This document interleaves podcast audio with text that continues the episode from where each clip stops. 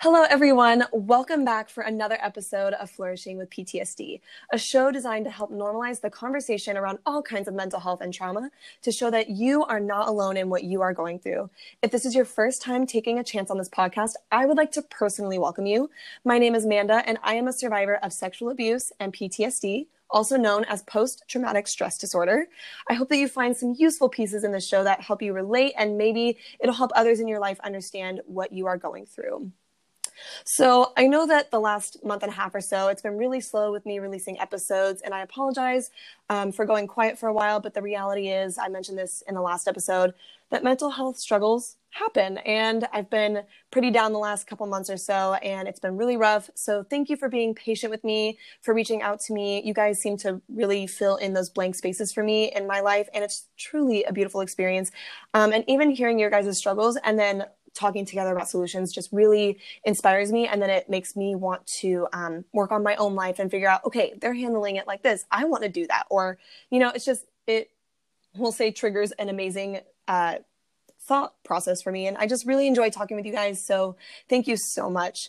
Um, and i find that as i personally continue to take care of myself when I need it, it makes it a lot easier to come back and record another episode for you because I want to bring you um, information and my experiences as they happen, but I also have to make sure that I can um, handle it and make sure that I have self care planned and it won't be too upsetting to me. So, thank you so much for bearing with me. Um, I'm so happy to be talking to you guys today because this episode is another one of those that I have just been looking forward to, I think, since before Christmas time, and it's finally here.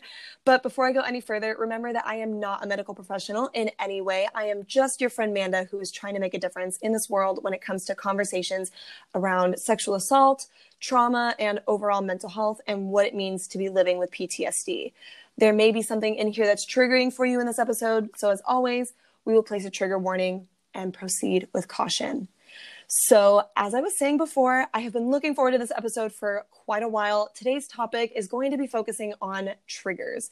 And triggers are things that it, it can impact all of us very differently. And I thought it might be a good idea to have another perspective on triggers because I am only one person with my own experiences, and I want to make sure that this podcast provides you with as many points of view and perspectives and examples as possible um, so that you guys can find something to relate to because maybe you don't relate to mine, but you relate to someone else's. So that is why I am truly honored to have an amazing, inspiring guest speaker with me today. And I'm so honored by their presence and please tell us who you are and a little bit about your story as much as you're comfortable sharing. Oh, that is so incredibly sweet. What a great intro. My name is Kelly Miller. I am the um, host and I run a site called Survivor Tribe. Uh, a little bit about my background I was born and raised in Philadelphia. I'm a survivor of emotional, sexual, and physical abuse. The um, emotional abuse continued for the vast majority of my life up until about a few years ago when I finally went no contact with my immediate family. Uh, the physical abuse stopped around, it was my entire life up until about the age of 16. And the sexual abuse happened within the family unit when I was five. And then I was sexually assaulted by two other people uh, once uh, I was either 14 or 15. It was the summer I turned 15 by a friend's father. And the other time was when I was 19 and I was on a trip to Mexico. And it was my cousin's boyfriend's friend who had done that. Um, yeah, I mean that's really the the gist of my my background, what I'm comfortable sharing. Um, but now I have taken my experience and I'm parlaying it into a project to help other survivors heal. That's amazing. I, I absolutely love that. And I'm so sorry for everything that you have been through because obviously, like, you know that you didn't deserve that. And it's irritating that things like this can continue to happen. But I am so inspired by your bravery and your courage to share your story and turn it into something you know that you can fight for and help others fight for and show an example of how you know we can work through and not just get over but work through these experiences that can really make an impact on us. Yeah absolutely. And thank you for saying that. I think that it's very important to point that out especially for anyone who may be tuning in who is not a survivor um, you know, letting someone know that you are sorry for what happened to them and that you believe them. Those are all like very, very important things. So thank you for saying that. Yeah, of course. And in the recent year or so, I've been reading a lot on PTSD and how some people are more likely to develop it or not. And there are so many factors, and a lot of them, besides genetics, a lot of it actually has to do with our interactions with people as we disclose or immediately after. And I just think that that's so interesting that our support system and the people we come in contact with after our assault or even like during that time period really have a huge impact and a huge significance in whether or not we develop it and how we actually develop coping mechanisms. So, mm-hmm. yeah, no, I totally agree with you. I think that you know that reciprocation of i'm sorry this happened and let's you know let's just talk about this and let's just be in this moment is really powerful yeah absolutely and um, i am a survivor who was not believed when i came forward and not, not believed by my own family so the impact of that was so incredibly traumatizing so it was just trauma on top of trauma on top of trauma so it, it has been very painful, a very painful process to go through. Um, I'm in a much different place now than I was even a few years ago, and in a much, much, much better place. Um, so I'm, I can talk about it now. Mm-hmm. Um, but yeah, you, you know, you're so right with that. Depending on the support that you get, it will impact how you deal with things moving forward. Yeah, absolutely. And I mean, if you don't mind, and you can just say pass or you don't want to answer. Um, but why do you think it is that people don't believe survivors? What do you think drives them to just be like, there's no way? Like that didn't happen. So glad you asked me that question because that um, I'm actually working on a project about this right now because it's been, um, uh, like I said, very impactful in my journey. And when I wasn't believed, I also wasn't in a space where I could talk with anyone who was comforting or understood what I was going through. So I was dealing with things in silence. Mm-hmm. So when you come forward, especially if you're coming forward to your family, you know, and not being believed, the first thing that I did was start questioning myself. What was wrong with me? Like, did I lie to them before? Like, what? you know, and the, there's this whole psychological manipulation that goes along with that. And for mm-hmm. years and years and years, I blamed myself.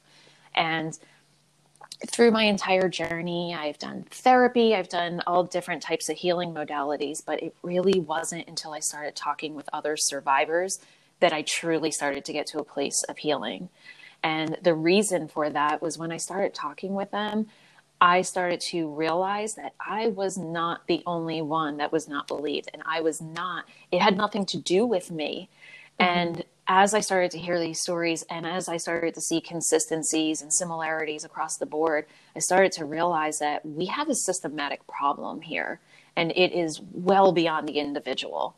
And I mean, that this is happening in communities, in churches, in all different types of organizations where when people come forward and even children who doesn't believe children? Exactly. Thank yeah, you. I mean i can and, and i'm not justifying anyone not being believed by any means but with an adult at least it's like you know we are capable of um, you know doing things that are not great but children are mm-hmm. so innocent so when a child comes forward how do you not believe even a child um, yeah. But yeah, no, I think it's a, a systematic issue. I think it's a lot of powers that be wanting to suppress this and silence it. I think that that is mm-hmm. a big part of it. Um, I think there's a level of discomfort with the topic. Some people don't want to talk about it at all because it makes them so uncomfortable. Um, mm-hmm. And I also think that, you know, if we look at like l- let's look at the me too movement for example that's millions upon millions upon millions of people coming forward at once and that is yeah. just i feel like that's just a dent in the amount of people out there you know there are so many people who aren't comfortable coming forward there are people that it's happening to now um, so I forget where I was going with this. I just had a brain fart in the middle of what I was saying. Um, but, but, I feel like, and this is one of the things I say about survivors all the time. It's like, you know, you've silenced us for so long that when we start talking, we just can't shut up. But sometimes that leads to rambling because of PTSD, right? Like that's also a PTSD symptom. Um, oh yeah, been there right every day. Right? it feels like. but uh, but yeah, I think it is. Yeah. It's very systematic, and I think a- a lot of it has to do with people trying to silence and keep this under wraps. Oh, where I was going with that was that you know when we look at the capacity of people who have come forward, and there's so many people who haven't. I think that there is also an element of that where the person you're coming forward to may have experienced that themselves, and maybe they're not ready to deal with their own stuff. And Oh, that's a great point. yeah, and that was it took me Yeah. a very long time to get there because then we can get into a topic like ancestral trauma. You know, if, if this Mm-hmm. happens within the family unit, most likely the person who did it to you was probably abused as well. And that Yeah. goes back, um, you know, ancestor to ancestor to ancestor. So, um, you know, that, that could also be um, a factor.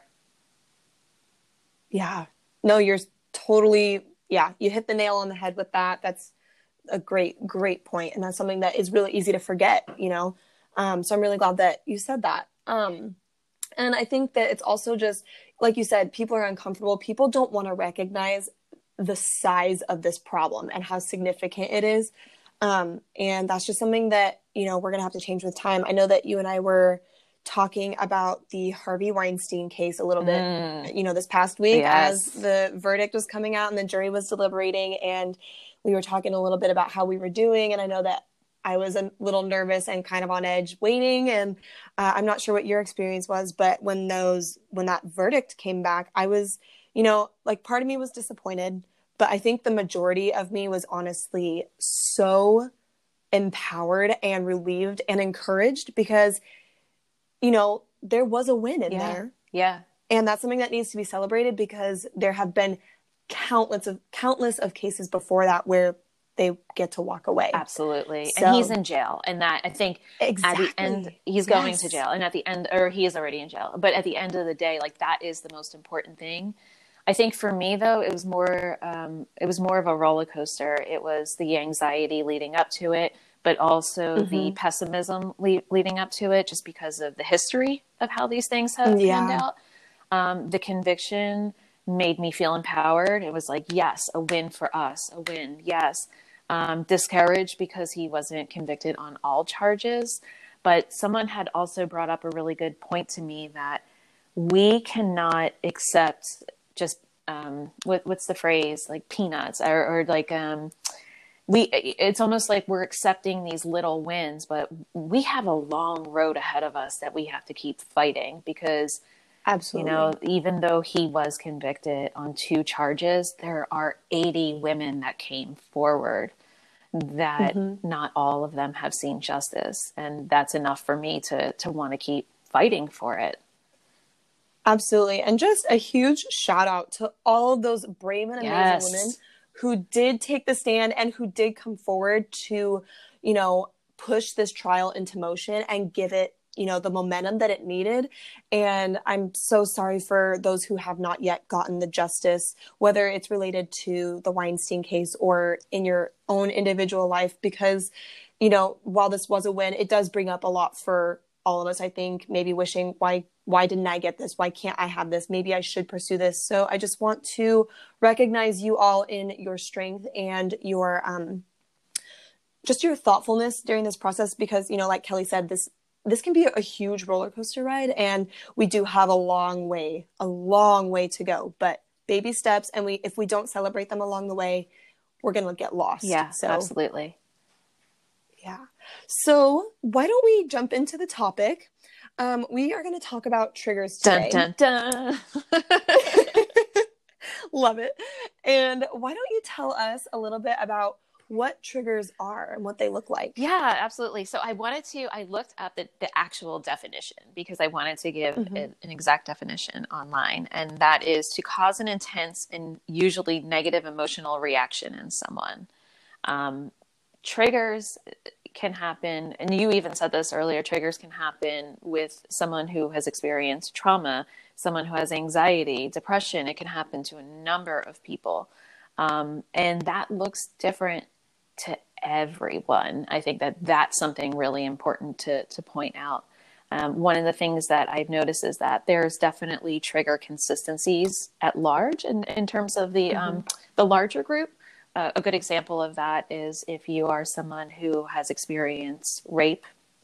If you go to a movie and there is a rape scene in the movie and you were not aware of that going into the movie, you could get triggered. And I think that that's a pretty uh, big, big consistency across the board. Mm-hmm. But then it could come yeah. down to your individual experience and you know what exactly happened to you, where where your triggers will happen. Um, for me, they happen differently in terms of emotional abuse. They happen differently for physical, and they also happen differently for sexual. So, like on the emotional side, if I am uh, or in the emotional abuse side, if I feel that in conversation I'm being invalidated or I'm not feeling seen or heard, that can be a trigger for me. Or manipulated mm-hmm. or ga- or someone's gaslighting me. Those are all very big triggers for me on the emotional side.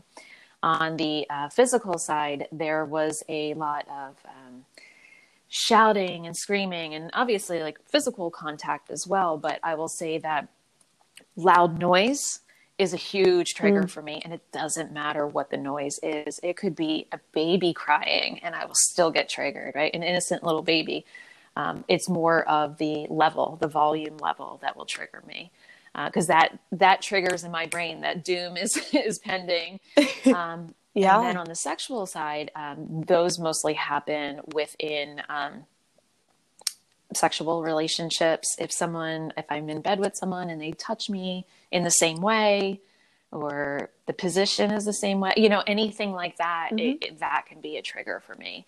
Um, but yeah they they look different to to everyone. How about you? What are some of of yours yeah um i would say a lot of mine so specific like touch is a big one oh, for yeah. me i don't like it when anyone touches me um, really. And it's interesting because my cousin said in a, in a very innocent conversation, and she was very, um, she, she said, I hope this is okay that I say this like this. And I said, it's okay, like go for it. And she said, you're almost, you know, like autistic when it comes to people touching you. Wow. And I said, yeah, that's because of this, you know, like, um, in a past relationship that I had, uh, hand holding was like with your fingers interlocked was or intertwined was really hard for me because I felt like they were holding on to me and I was like I can't get away. Mm-hmm. i can't you know i can't escape and i'm trapped because part of that abuse was um, being grabbed around my arm or my wrist and i wasn't able to escape. I wasn't able to leave. Um, another one is um, you know um, smelling uh, carmex chapstick. Wow. I can't smell it. I feel very sick because the night that i was uh, attacked he was wearing it. I, I mean i don't know how much he must have been wearing but there was enough on there to where i could smell it on his lips. And i just can't i can't do it. Like i told my family i was like please do not buy this because i also associate that smell with just the look of the container of the chapstick so i just i'm like please just don't have this. And they've all been super honorary and like respectful That's awesome. of that which yeah is amazing. And um when i do get triggered it lasts. Like i mean it depends on the trigger but i would say that it can last anywhere from multiple days if like to like a series of hours. Like it just really yeah. depends. Do you experience that yeah, as well? that's a really great point. Um, it depends right? So sometimes it'll be um, like 15 minutes and i'll come to and i'm like okay i know exactly what that was. But if i'm in a scenario where i have to interact with family members and not even those family members that I'm speaking of, but any family mm-hmm. members, it brings up a lot of memories of the past. And I may like, I may be like effed up for a couple of weeks after that. Um, yeah. I've gotten a lot better though at not spiraling. Um, That's amazing. Yeah, I mean, for a while it would it would be really bad. Depression would be really bad. I couldn't get out of bed and things like that. Now I can I can function. I just don't feel good. You know. Mm-hmm. Um, but yeah, even like what you said about the the chapstick, that's a great example of a specific trigger. You know, I think that some mm-hmm. people get in their heads that triggers look the same. Not not survivors, but people who are not trauma informed. Um, I mm-hmm. think that mm-hmm. they can think that, oh, you know, you just I think an obvious one would be like a rape scene in a movie or something like that. And, and, maybe people can identify that as something that would be triggering, but they don't understand that it is that specific. Um, but that's a, a yeah. really great example of that. Yeah. And also, so you mentioned the term gaslighting, and I know that that's something that not everyone understands or knows the definition of that. So would you just quickly either give an example of gaslighting or um, a definition of that so that listeners can understand what that yeah, means? Yeah, absolutely. And, I'll try to do it justice. um, like, I believe you. Thank you. I appreciate your support on so many levels. Um, but gaslighting is when you are. I'll use an example. So if you're expressing, if I came to you and I said, "Hey, Amanda, um, you know what you said to me the other day was really hurtful," a good example of that would be you saying, "I didn't say that. That never happened. I'm not capable of that."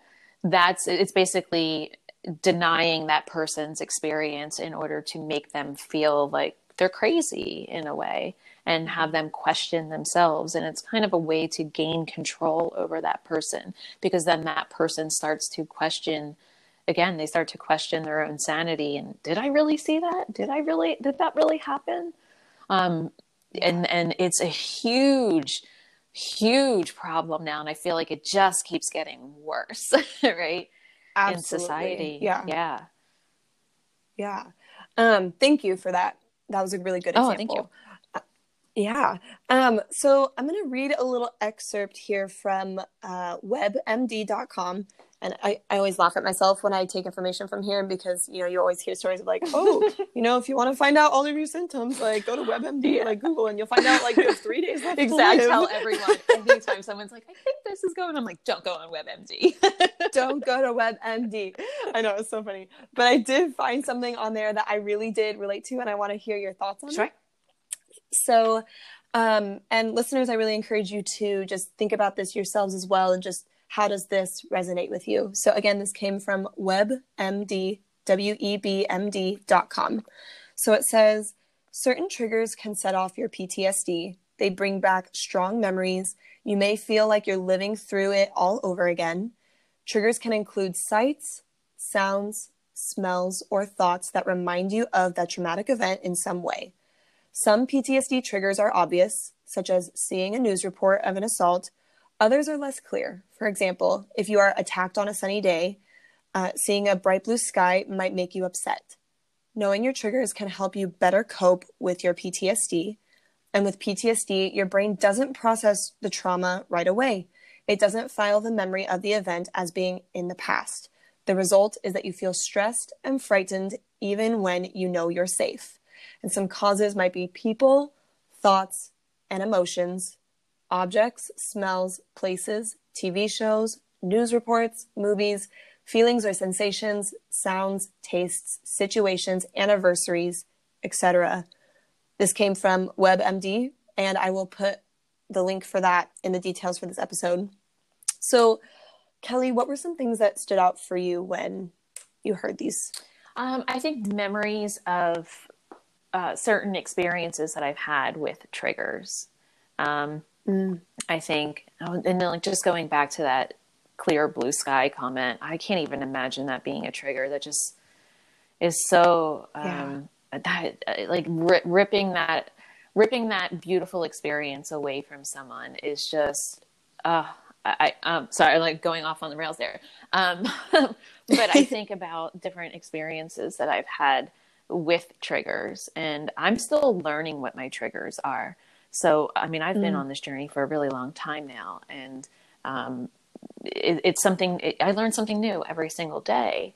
Um, one uh, one example that I wanted to share is. Um, this actually happened with another survivor in the community who I've interviewed before. And oh man, oh no. Um, luckily, when it happens with another survivor, they're able to take a step back and say, okay, I think this might be a trigger. They may not say that to you, but they can identify that themselves and be a little bit more compassion or be able to offer compassion because they get it, you know? Mm-hmm. Um, but one morning I woke up and I went onto Twitter, and one of the survivors that I interviewed posted something.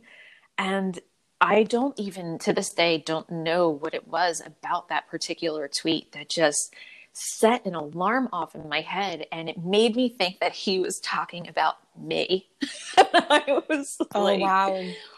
Oh my God, like what? Why would he say that? And I'm like, oh my God, my, like, my feelings were so hurt. And I was just like, had this immediate reaction.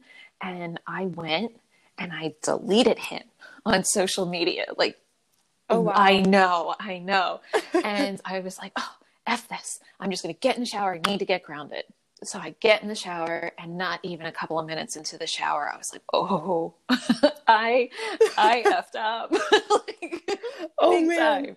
And I hopped out of the shower and I texted him immediately. I'm like, maybe I can like catch him before he realizes I did this. And I mm. texted mm. him and I just, I said, this is exactly what was happening. And I think that this is a good point too, is being honest about your triggers and not um, assuming that someone knows that it's happening or expecting them to know that it's happening. I think it's really important when you do come to and you do realize it to say, hey, this is exactly what was happening. I'm sorry that I did that. You did not deserve it, but this is why it happened. And that's exactly what I did. And he first responded with, LOL, you deleted me. I was like, I know, I know, I'm mortified. And he was oh my god, so compassionate and so kind. Oh. And he was oh. even like, Hey, don't worry about it. I've done worse things on social media in the midst of a trigger. And oh, bless his heart. Exactly. That's so, nice. That's so kind. His compassion in that moment was just it was so eye-opening to me and it was so accepting and it made me feel like less of a freak right? Like, yeah. oh, wow. Like this person got it. And not only did he get it, but he was kind about it and he didn't take it personally. Um, but I think that that's really all we can do in those moments is it's very important. If you do take your trigger out on someone, it is very important to own that because if you don't, you will start to demolish relationships. Totally. Right? That is so real. Yes, absolutely. I know that I struggle a lot with that um, because, you know, like with my dad, we will have conversations and he will say something that he didn't necessarily, you know, mean or like direct at me. But then I'm just like, whoa, okay. You, like you said, like the alarms are going off. I don't feel good about this anymore. And you just suddenly feel triggered. And then it's like, oh my gosh, now I'm just not going to talk to you and then I'll just like stop talking or maybe I'll even make a weird face and then I'll just leave in you know my spectacularly dramatic fashion sometimes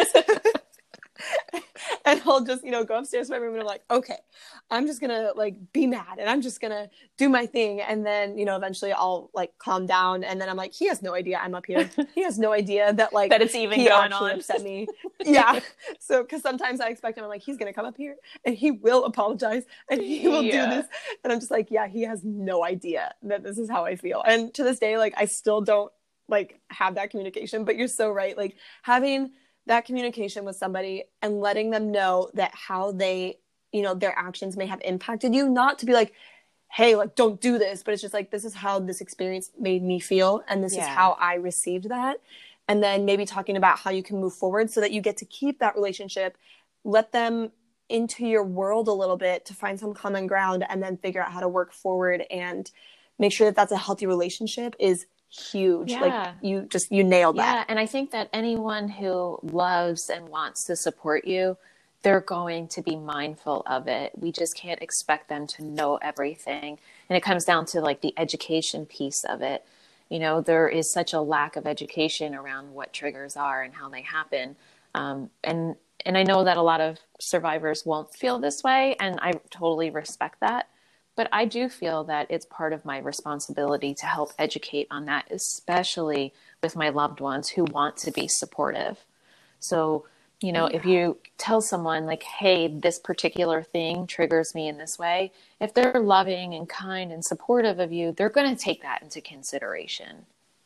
You know? Yeah, that's that's so true. And I totally resonate with what you said about, you know, like it's a it feels like a responsibility to educate others and that's so true because i feel like i'm a very empathetic person to others and so i don't want other people to experience you know maybe a lack of belief or um someone's lack of education causing destruction in my Mhm. life. And so I'm a huge advocate. Like that's why I started this podcast was I need people to know. I don't need people to keep continue to walk around and think that this problem can just be swept under the rug and that this doesn't actually happen. And I saw this I see this quote often on lots of pictures and you know things like that and it just says, you know, it's amazing how I know, you know, what like I have all these friends who have um, survived sexual assault, but no one seems to know a rapist. Yes. Oh my gosh, I just saw that the other day. That is Yeah, and I'm just like, ooh, oh, oh, that's so good because that's so true. And it's just like we need to acknowledge the problem, and that's why you know that's probably one of the reasons why you know you have your YouTube channel and your Instagram and Survivor Tribe, and why I have flourishing with PTSD is because we've got to get it out there, and that's why we're here. Yeah, and I think that like it's not just about us helping each other and helping each other heal. It is part education as well. Like we need to educate other people so they know how to best work with us as we're going through this journey. And I, I had someone ask me, and I want to know what you would say because I was struggling to find words a little bit because it really depends on the survivor. But I did have someone ask me, why is it the job of the survivor to educate other people on how they should treat people who have been victims of sexual assault? Yeah. And I was like, ooh. So what would what would you say? Yeah, I think that I mean I I I I, I get that, and I have felt that way at certain times. Um, but I've also, on the other end of that, I did an interview with a survivor ally, and he he said something along the lines of, you know, we can't leave it up to the survivor to always educate us. If we love someone who is a survivor, we need to take part of that responsibility on ourselves. And I was like, holy crap. I never thought about it that way. Here I am always trying to explain myself and like trying to educate people and it's exhausting. So I get that. Yeah. I get that someone feels that way. And if you feel that way, that's totally fine and I respect that. But I do I, I personally feel for me that it is part of my responsibility because I want to see change in the world. I don't want to sit mm-hmm. I don't want to sit and expect everyone around me to change you know because then you're you're putting the onus on everyone else and you're not taking any responsibility for you know how you can contribute so my personal opinion is that um, and again it's just for me i can only make that decision for myself and i respect how other survivors feel but for me i do feel that it's part of my duty to educate but i also don't want to be the only one educating. Like, if you love me and you care about me and you care about my well being, you should be trying to learn yourself because I do that. If I have a friend that has an illness or something happens to them, I want to be educated on it. I want to learn what's going on with them and how, how I can help. I think that's a natural mm-hmm. instinct when you love someone. But I also think that it can be a natural instinct sometimes for survivors to take on the full responsibility. And that's not okay either. Yeah, I totally agree. And I had similar feelings to you. I felt like, you know, it, the effort, because it's so hard for, you know, like you said, like supporter allies to understand if they have not been through it. And so that emotional piece can't be learned. Yeah. It's, it, or sorry, it can't be taught. It's gained through the experience of being abused in one way or another. And that part definitely falls on us, whether we like it or not. I feel that at least conveying how it affects us emotionally, that that is our part. And because everything else is pretty factual and you can google it you can you know find resources like this podcast or your youtube channel to understand you know rape myths or um, what should you do after um, being assaulted or what do you do when someone discloses an assault Yes. to you? You know like what do you do? What are these steps? And um, but i do think that it the i view it for in my own life and everyone can proportion it out differently but i give it about a 70 30 um, i'm giving 70% of the effort and being like okay this is you know what this is and i give every opportunity or i take every opportunity i can to have these Mhm. conversations but that other 30% relies on first of all them listening Yes. and then taking in what I'm saying, not because I am the end all expert, but because I have my own experience that can hopefully enlighten them about a part of this huge epidemic of, you know, sexual assault coming to light and how we're supposed to deal with it. And, um, and then how are they going to carry on the rest of how they act in public and around people and how are they going to respect other survivors and honor their experience and hopefully become a supporter or an ally of you know a, a survivor? Yeah. You know what else i'd really like to see in the space? I would hmm. really like to see medical professionals stepping up to the plate because oh. yeah right? Yes yes yes yes yes one thing that i didn't understand for a very very long time was that i knew that i had emotional reactions i didn't know that there were physical things happening within my brain and I think that that mm. is so important. That educational piece is so important for people to know because I think a lot of times people will look at survivors and if they're acting erratically, which is completely justified, they are yeah. looking at them like, oh, they're an emotional wreck. And what they don't understand is that, that this is a physical thing that is happening in their brain. And mm-hmm. I think mm-hmm. that is very important for people to know because I think that if they knew that, they could they would see it less as oh they're just crazy. Do you know what yeah. I mean? I totally do. It's like that whole concept of, you know, trauma is not a mental illness, it's a brain injury. Yes, yes.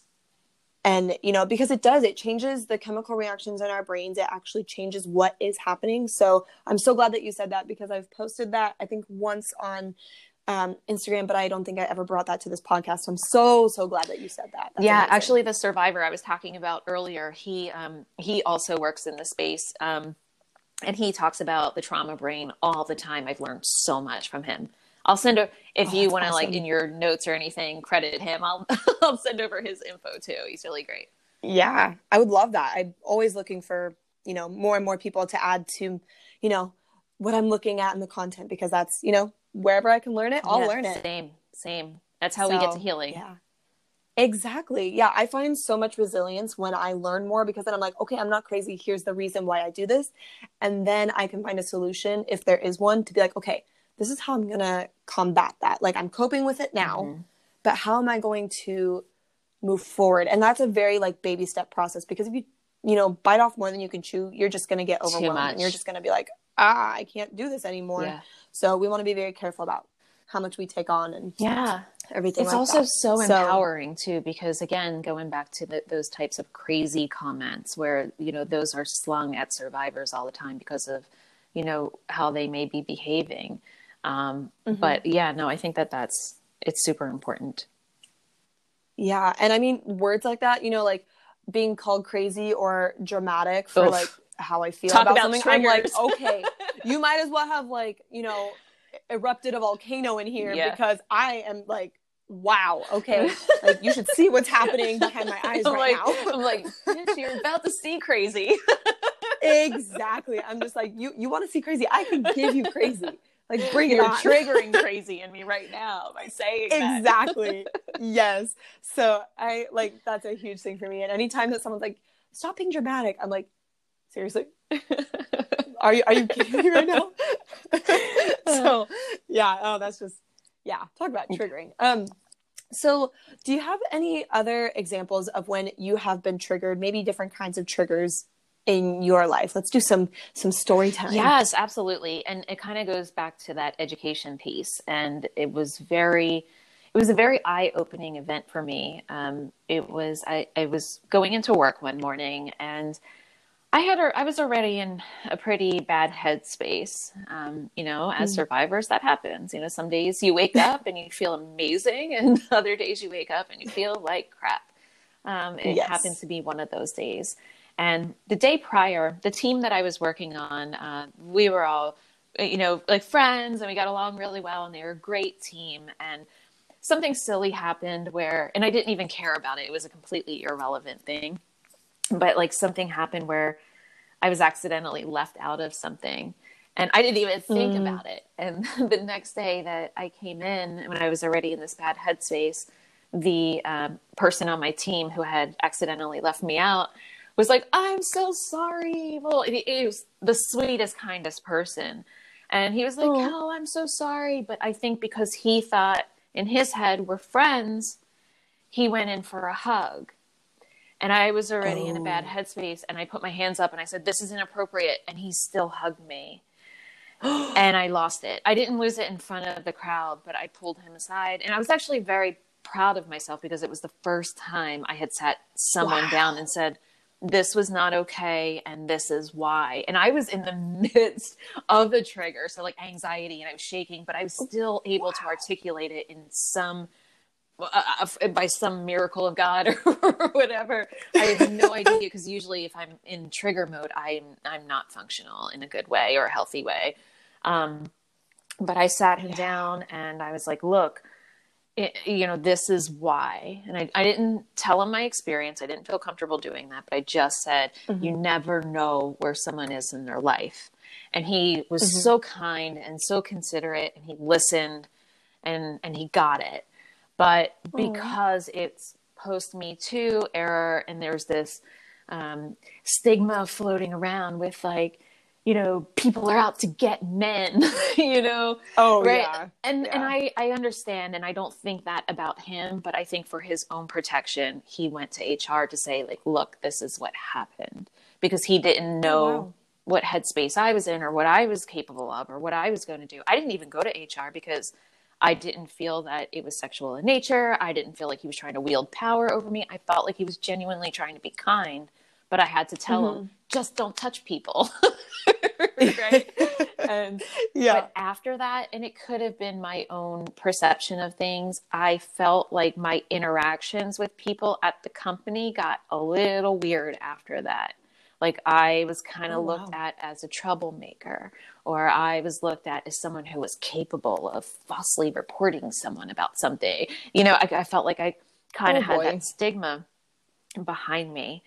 And it was really uncomfortable. And I think it goes back to that education piece. If people understood how triggers actually work, they wouldn't look at it that way. They would say, oh, trauma. Okay, she was triggered. She handled that respectfully. He handled that respectfully. It's fine. I yeah. shouldn't I don't have to be worried around her. And that's kind of the impression that I got is that people were then worried about how I was going to mm. be or what I was going to do to them or or uh, something along those lines. But again, it could have been my own perception because I was really, I was really embarrassed, you know, after yeah. that happened. But I yeah. was lucky that the person that was on the receiving end of that was a very kind-hearted person that did want to listen. Yeah. Yeah. I wish that, yeah, again, you just totally hit the nail on the head. I really wish that there was more education instead of looking at like the surface level problem. It's like, okay, what led to that. Mm-hmm. why like why do i think that this situation happened? Because it's okay. The thing is is that it is okay to react to something. Absolutely. And then and then you did an amazing job of actually like articulating what the problem was to the person that it needed to be articulated to instead of like you know sometimes there are issues when you go to someone else and you're like can you believe this? It's like you just went for it and you had that conversation with the person that needed to hear it and he was able to be responsive to that conversation and hopefully that resolved you know the conflict but the potential future conflict between you know the, those kinds of interactions yeah. and um, i'm really bummed that everyone else that was either like a witness to this or was you know in the vicinity is now kind of a little on edge around interacting with yeah. you. That's kind of and I felt like he he was a little bit too. I think that he was, and I don't. I mean, I, that again is my perception. I mean, it could have been something where maybe he just felt bad, and he didn't know how yeah. to act around me after that. And I really, I I will take full responsibility for not trying to open that door again to maybe have a calmer conversation. Um, you know, maybe a couple of weeks down the road to be like, hey. I don't hold this against you, and it's not. It, it doesn't need to be weird you know I, I, I take full yeah. responsibility for not doing that. And maybe i should have done that. Maybe it could have made it a little bit more comfortable. Yeah. Yeah. I mean you never yeah. know right? So but yeah no that's awesome. I know that one time um a recent uh, like this happened last year. Um, I was at um, a symphony performance with my dad and um, some of his like his really best friend, his wife, and then I was sitting separately with their son, and he's amazing. He's one of my best friends, and we were sitting together, and our parents were sitting um, somewhere else in the in the theater, and there was this other person who sat on the other side of me uh, while I was sitting next to their son on the who was on the other side of me, and he just thought it would be okay to like touch my leg and like talk to me and like just kind of had some weird body language mm. interaction that I was very uncomfortable with, and I found out throughout the evening that he was getting more and more intoxicated. Oh, okay. and I got very uncomfortable, and by the end of that symphony performance, we like we met up with our parents, and I think I had this like really weird look on my face because they're like, "Are you okay?" And I was like, "We need to leave." like right now we need to leave because there was also a lot of people walking around so i got very yeah. uncomfortable so we went back to the house and i just ran upstairs before they could talk to me because i didn't want to talk about it. I was like i just need to deal with this. And i turned on my you know survivor playlist and i was like okay like i'm gonna listen to this. I'm gonna go through the feelings and then i'm gonna get back to it. And i finally got to a point where i could go down and be like with them again and we were like having a good evening. And then it, there came a point where she was like where um, my dad's best friend's wife was like, "Do you need to talk about it?" And so we talked about it, and it was amazing because I could get it out instead of holding oh. I love it, that. You know? And she was really yeah. supportive, and she was. She's one of those most genuine people you will ever meet, and so is her husband. I mean, they're great people, and that really taught me so much about who I can trust and why I risk trusting people because finding that um, interaction and letting them hear me and just letting me talk was probably the most beneficial thing about the healing process. I love that you just said that that that it's a risk because it is a risk in trusting people after an assault or after abuse. You know, and that's mm-hmm. very brave to put yourself out there like that. So kudos to yeah. you for for sitting down and having that conversation. Thank you. Yeah, it was, I mean, it was definitely scary, but I'm so glad that I did it. So we are getting short on time. So why don't you tell us a little bit about where we can find you on um, all of your social media and some of the things that you are working on? I know that you mentioned it earlier, but let's bring yes. it up again. because I awesome. love talking about Survivor Tribe. Um, Yay, me too. so yeah, so I, I created Survivor. I started Survivor Tribe about a year ago, and it was because of my own experiences. In fact, it was not too long after that trigger experience that I told you about, and wow. I got to a point where I was so frustrated as a survivor for not having the resources that I need, for not having the support that I need, um, even the friends that I love and, and love me, like they couldn't even support me in the way that I needed. And I didn't know how to articulate it. So I wanted to create something along those lines for survivors and also with the education piece to it. So I started Survivor Tribe last year. I think it was in January or February. And it's a community support system that has a strong focus on healing for survivors of abuse and assault. And what we do is we work with survivors to help them gain the confidence to find their voice again, to help them learn how to speak out if that's what they want, of course. Um, we mm-hmm. teach them different healing modalities, um, but they're learning from other survivors, right? So yeah. we bring survivors onto the show, we interview them about their healing journey, ask them questions, and you know the the piece there, the most important piece there is that when we were ch- chatting about this earlier, you know, we are only one survivor perspective. So the goal mm-hmm. with that is to, you know, I want this to be as inclusive as possible. So interviewing people from all walks of life. So if someone comes to Survivor Tribe, they can find someone that they identify with and they're like, I want to hear that person's experience because while there are consistencies in all of our experiences, there are going to be different factors that are going to affect that. You know, whether that's race or religion or, or whatever it may be. Um, you know, if mm-hmm. they're LGBTQ, you know, there's so many different factors that play in it into it. So I want everyone to feel comfortable coming to Survivor Tribe and finding someone that they can identify with. Um, we also give them the opportunity to connect with and be supported by other survivors, um, which has been the biggest part of my healing journey, right? I'm telling you, I feel like I didn't get to a good place of healing until I started meeting and identifying with other people who have had the same experiences. Um, and mm-hmm. then also, if you're not a survivor, we um, provide the education on what it's like to be a survivor and also teach you how to best support us in our journey.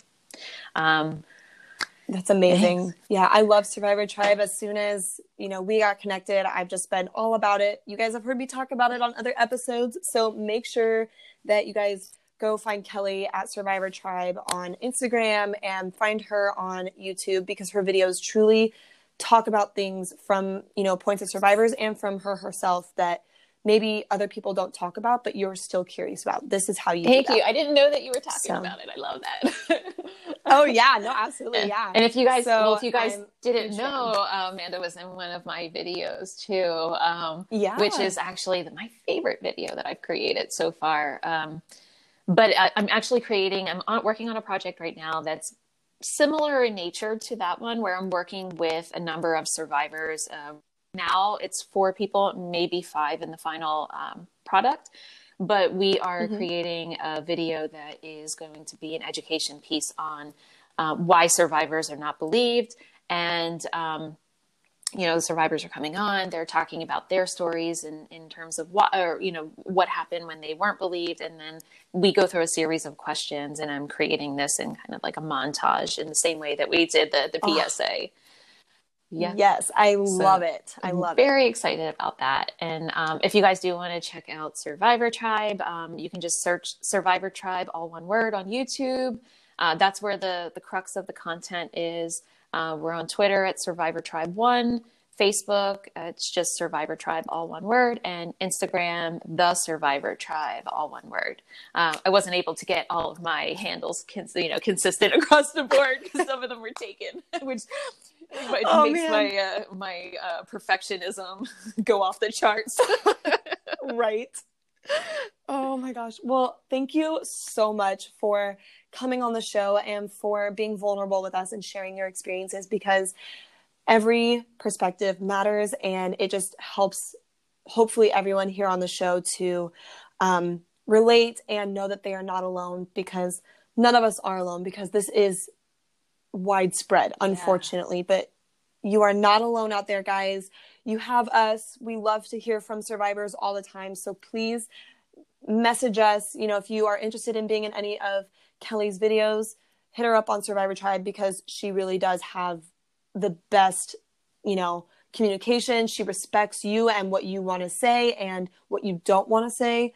Um, and even if you just want a conversation, like, yeah. you know, we're open. Thank you so much for having me on. I appreciate it so much. And I love what you're doing in the space too. And I love that we're all working together. And I just feel like ugh, we're in the midst of a lot of change and it's so exciting. I just got goosebumps. me too. Oh my gosh. So yes, I, I absolutely love what I do. And obviously it's important to take breaks, but I do feel very inspired and we're just going to keep flourishing with PTSD as yes. we do, you know? so awesome. Thank you so much, Kelly, for coming on. Um, I will provide the link to the WebMD article in the details for this episode. Have a great week, everybody, and we will all talk soon. Bye. All right. Bye.